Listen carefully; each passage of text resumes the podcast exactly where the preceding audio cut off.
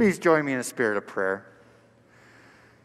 May the meditation of my heart and mind and lips be in all ways acceptable to you, O Lord, our strength and our Redeemer.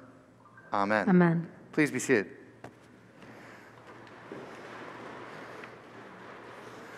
Oh, for this wonderful day when we're back in person, I wish I had a less intense piece of Scripture. I'd like to have a little more fun with you all and rejoice in seeing you here in the pews. However, it's Jesus driving the money changers out of the temple. It's the Ten Commandments. And what this does is, for me, put us on the spot. Because God knows us. God is not fooled by us. God has plenty of experience with humanity and our ways. The divine knows what we will get up to if left to our own devices, if left to follow our lesser lights. So our God intervenes. In our readings today, God intervenes by gifting the people he delivered from Egypt with the Ten Commandments, also called the Ten Teachings. And God intervenes when Jesus cleanses the temple. This is the zealous God fighting for God's people.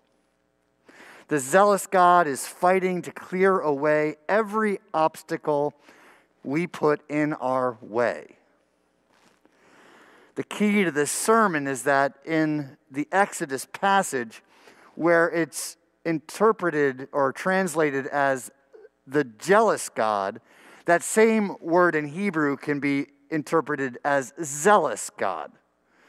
This is a God who is passionate about an exclusive relationship with God's people. And out of that passion, our God fights for us, fights to preserve a right relationship with us. I want to explore this because this zealous God can be confusing for people. This angry Jesus with a whip can set people back. And for me, it's the difference between two ways of saying the same phrase. What are you fighting for?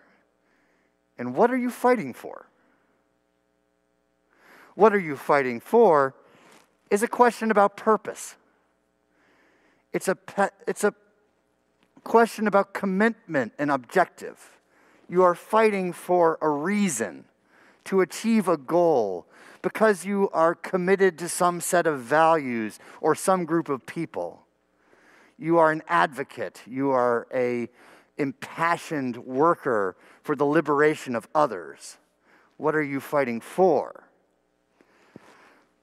The other question, which I've had directed at me more than once, what are you fighting for? Is more for the person who's just looking for a fight.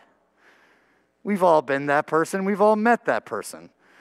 The person who has a seething pot of anger inside and is looking for an outlet.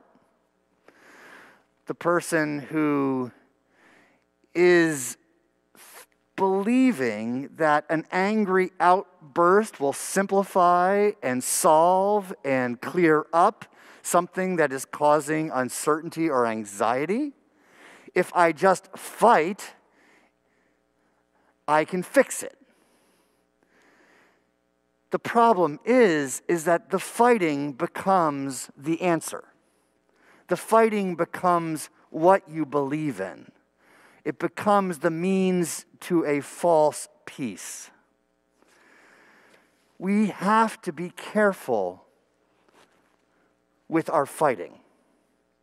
In this atmosphere, many are attracted to fighting words and leaders who appear to be fighters, because it seems like a solution to the anxiety and perceived threats that surround. We must track our zealous God, our God who fights for us, to learn how this fighting spirit comes from love, comes from care.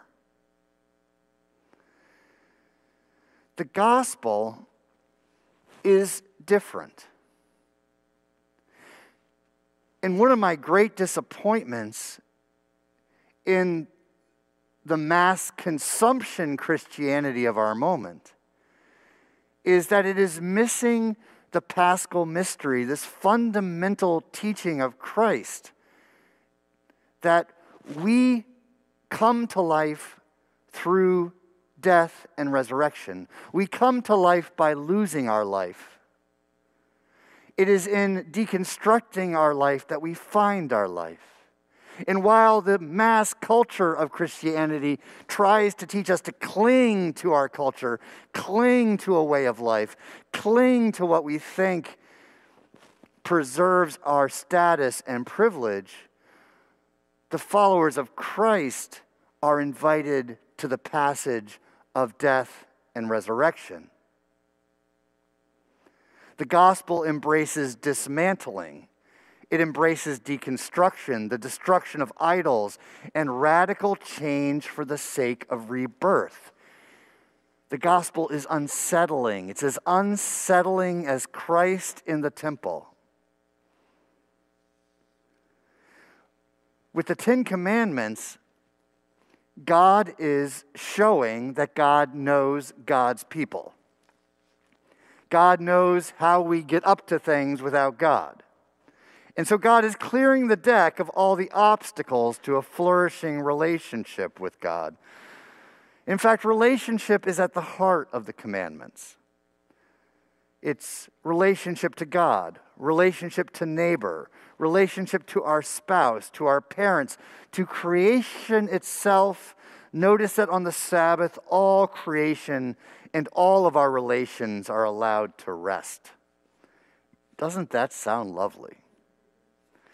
Every obstacle to right relationship, every false source of security that takes the place of God is cleared away. Those obstacles we erect by working too much, caring about our status too much, our reputation too much, our possessions too much, by giving in to our aggression, by devoting our lives to lesser objects and ideas, and all of our major compulsions are challenged by these Ten Commandments that are a gift that help us identify and step back from what gets in the way. God's giving us the gift of real talk.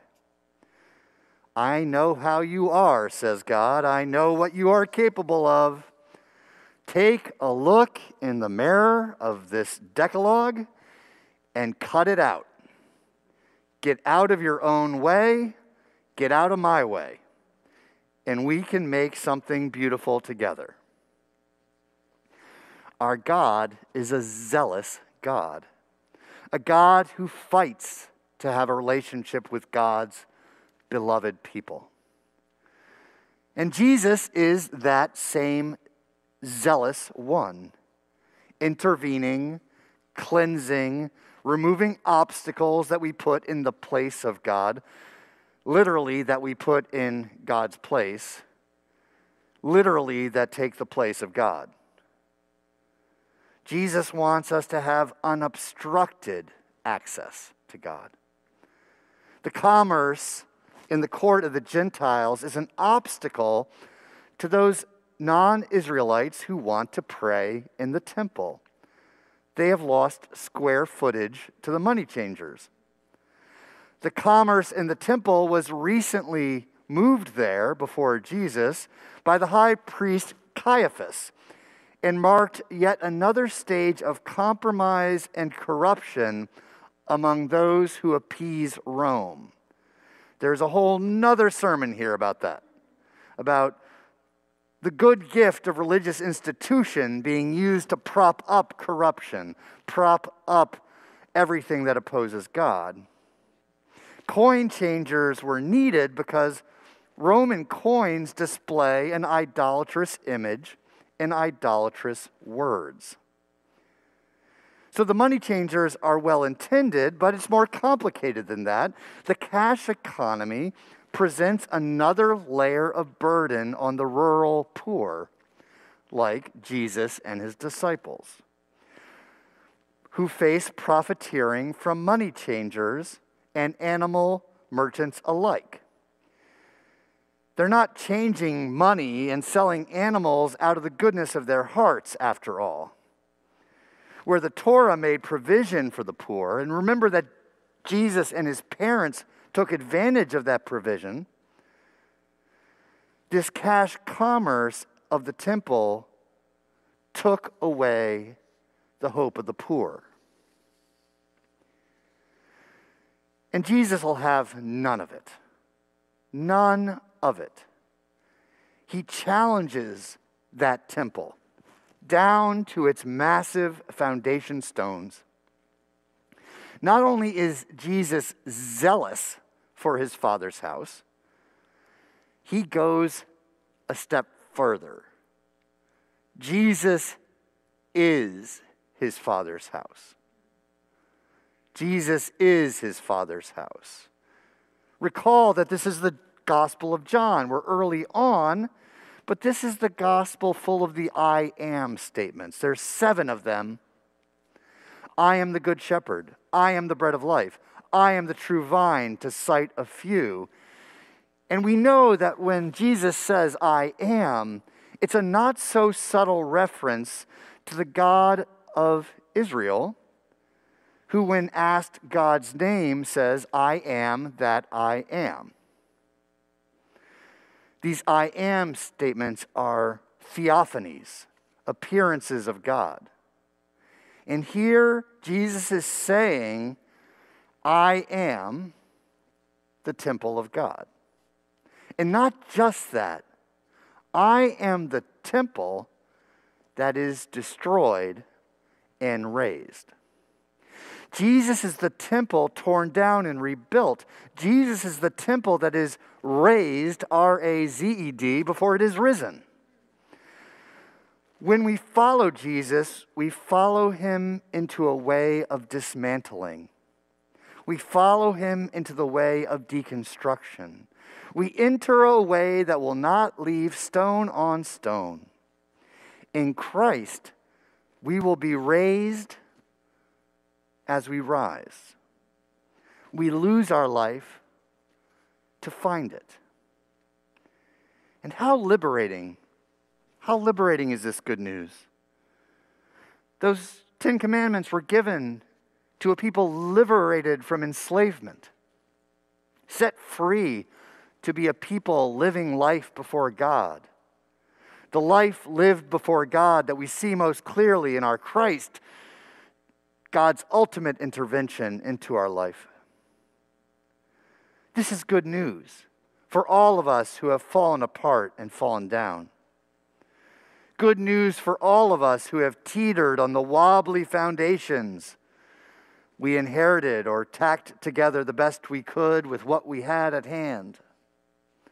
It's good news for all of us who've gotten lost in defensive fortresses of our own making or fantasy castles of our own imagining. It's good news, it's hope, it's an invitation. And the invitation reads, let it all fall down, and Jesus will be there to raise you up.